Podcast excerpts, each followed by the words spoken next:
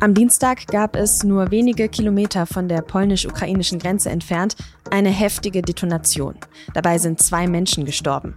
Die NATO geht aktuell davon aus, dass die Explosion von einer fehlgeleiteten Rakete der ukrainischen Luftabwehr ausgelöst worden ist. Trotzdem, die Lage war und ist heikel, weil Polen ein NATO-Mitglied ist und die NATO ja, seit der russische Angriffskrieg gegen die Ukraine begonnen hat, immer wieder betont, dass sie ihr Bündnisgebiet verteidigen wird. Über die unübersichtliche Situation und für wie gefährlich er sie hält, habe ich mit dem SZ-Militärexperten Paul Anton Krüger gesprochen. Sie hören auf den Punkt, den Nachrichtenpodcast der Süddeutschen Zeitung. Ich bin Tami Holderried, schön, dass Sie dabei sind. In Kriegssituationen, und das wissen wir ja jetzt spätestens seit Beginn des russischen Angriffskriegs im Frühjahr, sind die Informationen oft widersprüchlich, unübersichtlich und schwer zu verifizieren. Das muss man also auf jeden Fall im Kopf behalten bei allem, über das wir jetzt sprechen. Wir versuchen aber trotzdem einen Überblick zu geben über die aktuelle Lage und darüber, was wir wissen. Stand Mittwochnachmittag. Im Dorf Przewodów in Polen hat es am Dienstagnachmittag eine Explosion gegeben. Dabei sind zwei Menschen gestorben. Przewodów liegt im Südosten Polens, die ukrainische Grenze ist nur etwa sechs Kilometer entfernt. Gleichzeitig ist die Ukraine den ganzen Dienstag über schwer von Russland beschossen worden. So stark wie seit Kriegsbeginn wohl nicht. Auch in der Region Lviv im Westen der Ukraine hat es Explosionen gegeben. Die Stadt liegt rund 60 Kilometer von der Grenze zu Polen entfernt und nur 70 Kilometer von Przewodów. Die meisten russischen Raketen sind aber wohl von der ukrainischen Luftverteidigung abgefangen worden. Nach der Explosion in Polen hat die polnische Regierung am Dienstagabend einen Teil ihrer Streitkräfte in erhöhte Bereitschaft versetzt. Der ukrainische Präsident Zelensky hat von einer gezielten Eskalation und einem Angriff Russlands gesprochen. Russland hat alle Schuld von sich gewiesen. Und die NATO hat sich dann am Mittwochvormittag zu einer Dringlichkeitssitzung getroffen. Denn, und das macht die Situation eben besonders heikel, Polen ist NATO-Mitglied. Und die NATO-Mitglieder haben sich ja verpflichtet, einander beizustehen, sollte ein Land angegriffen werden. Aber, und das ist ein großes Aber, es sieht aktuell nicht danach aus, als wäre die Explosion von Dienstag ein Angriff gewesen. Das hat auch NATO-Generalsekretär Jens Stoltenberg bei einer Pressekonferenz am Mittwochmittag gesagt. But we have no indication that this was the result of a deliberate attack. Und er sagt auch, dass eine erste Analyse ergeben habe, dass es wahrscheinlich eine Rakete der ukrainischen Luftabwehr war, die die Explosion ausgelöst hat. The incident was likely caused by a Ukrainian air defense missile. Das haben vorher auch schon US-Präsident Joe Biden und die polnische Regierung gesagt. Aber dieser Raketeneinschlag, der bedeutet eben auch das erste Übergreifen des Kriegs in der Ukraine auf das Territorium von EU und NATO, egal ob bewusst oder versehentlich und egal von welcher Seite. Und deshalb sind jetzt alle sehr angespannt. Wie er die Lage einschätzt, das habe ich mit meinem Kollegen Paul Anton Krüger besprochen. Paul, der aktuelle Stand Mittwochmittag ist jetzt, es sieht so aus, dass es eine Rakete der ukrainischen Luftabwehr war, die diese Explosion in Polen da am Dienstag ausgelöst hat. Hältst du das denn auch für plausibel? Das gilt mittlerweile als die wahrscheinlichste Theorie, ist ja auch von amerikanischen äh, Offiziellen äh, so geschildert worden und offenbar auch das, was bei der NATO als Kenntnisstand weitergegeben worden ist. Auch die polnische Seite spricht davon. Von daher denke ich, ist das plausibel. Das ist auch nicht ungewöhnlich, dass sowas passiert. Also wenn man jetzt auf andere Konfliktherde guckt, zum Beispiel sind syrische Luftabwehrraketen auch schon in, in Libanon oder sogar auf israelischem Gebiet runtergegangen, wenn es dort Angriffe gegeben hat auf, auf Militärinstallationen in Syrien. Also das kommt schon mal vor. Kannst du aber noch ein bisschen erklären, wie so etwas passieren könnte? Man würde eigentlich vermuten, dass eine Flugabwehrrakete in die andere Richtung, also Richtung Osten, ähm, auf die anfliegenden Angreifer zufliegt. Das kann damit zusammenhängen, zum Beispiel, dass dort eine Rakete oder ein Marschflugkörper eben getroffen wurde, in relativ großer Höhe wahrscheinlich, und dann eben äh, Teile dieser Luftabwehrrakete eben an einem völlig anderen Ort runtergekommen sind. Das kann auch einen technischen Defekt zur Ursache haben, dass zum Beispiel die Steuerungssysteme der Rakete versagt haben und die dann einfach halt irgendwann runterkommt, wenn, wenn der Motor ausgebrannt ist. Okay, also wir können davon ausgehen, dass es sehr wahrscheinlich so war, also ein, ein Unfall auf ukrainischer Seite, sage ich mal. Es gab aber Dienstagnacht ja auch zuerst große Sorgen und die Befürchtung, dass diese Rakete aus Russland kommen könnte, also von Russland abgefeuert worden sein könnte. Warum?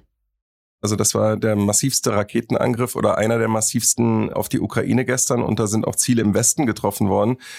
Und natürlich kann man es nicht ausschließen, dass irgendwann auch mal ein russischer Marschflugkörper oder eine russische Rakete, ob absichtlich oder unabsichtlich in Polen oder in der Slowakei oder einem anderen Land einschlägt, das eben an die Ukraine angrenzt und, und der NATO angehört. Und dann muss man sich natürlich genau mit diesen Fragen beschäftigen. Auf der anderen Seite war da auch, glaube ich, sehr viel Aufregung dabei. Also ähm, Artikel 5 äh, ist ja kein Automatismus, also die Beistandspflicht es ist jetzt nicht so, dass dann da irgendein Automatismus in Kraft gesetzt würde.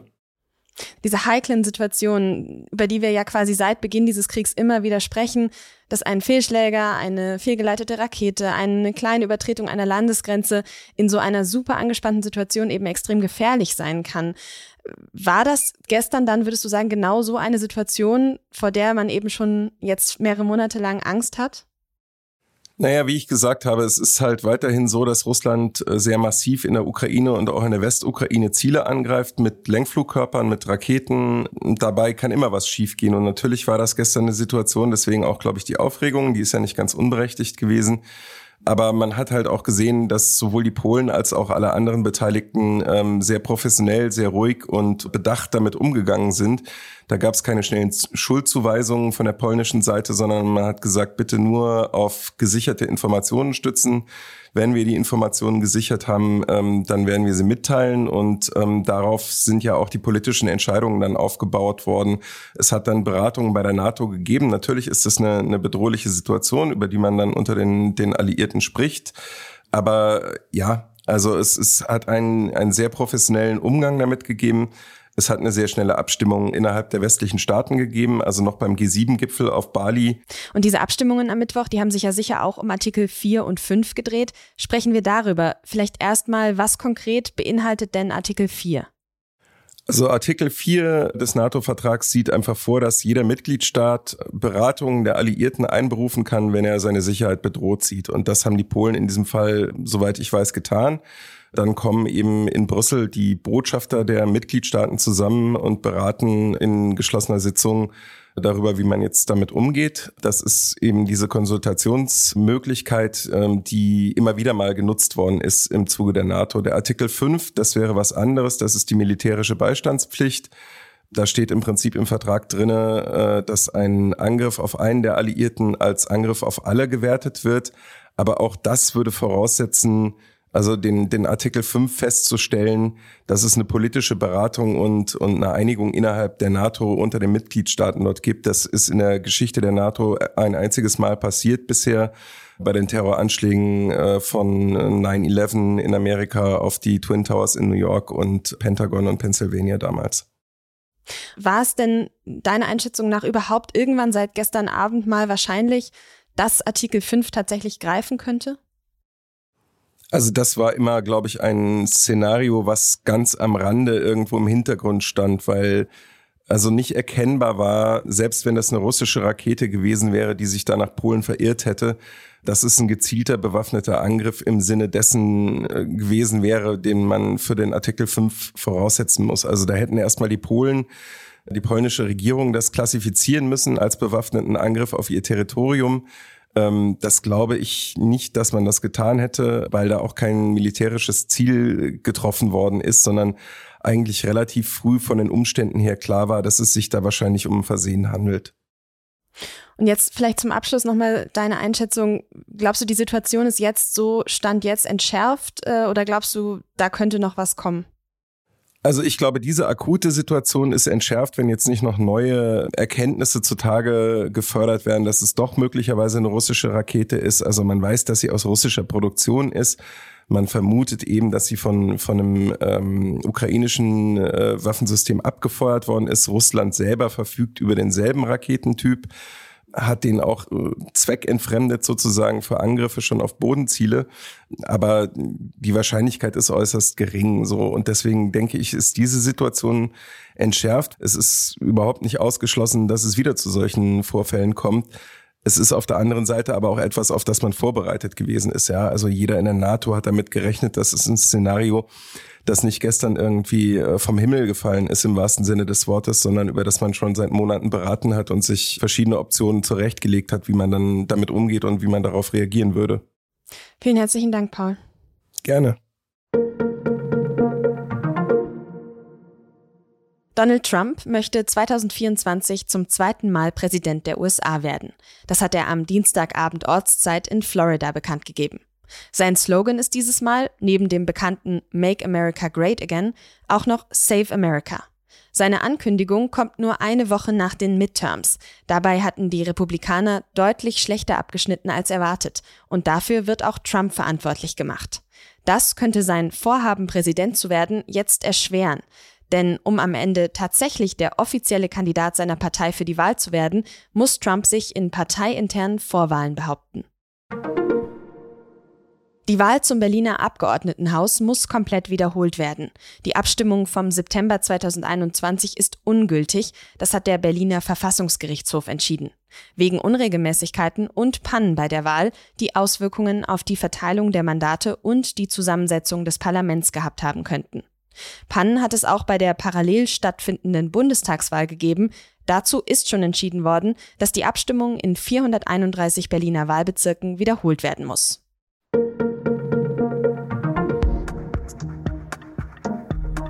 Die Corona-Pandemie hat uns ja alle belastet, aber wie sehr, das wurde und wird oft erst im Nachhinein so richtig klar. Im Moment sieht man das zum Beispiel in vielen Kinder- und Jugendpsychiatrien. Da werden die Wartelisten für Therapieplätze immer länger.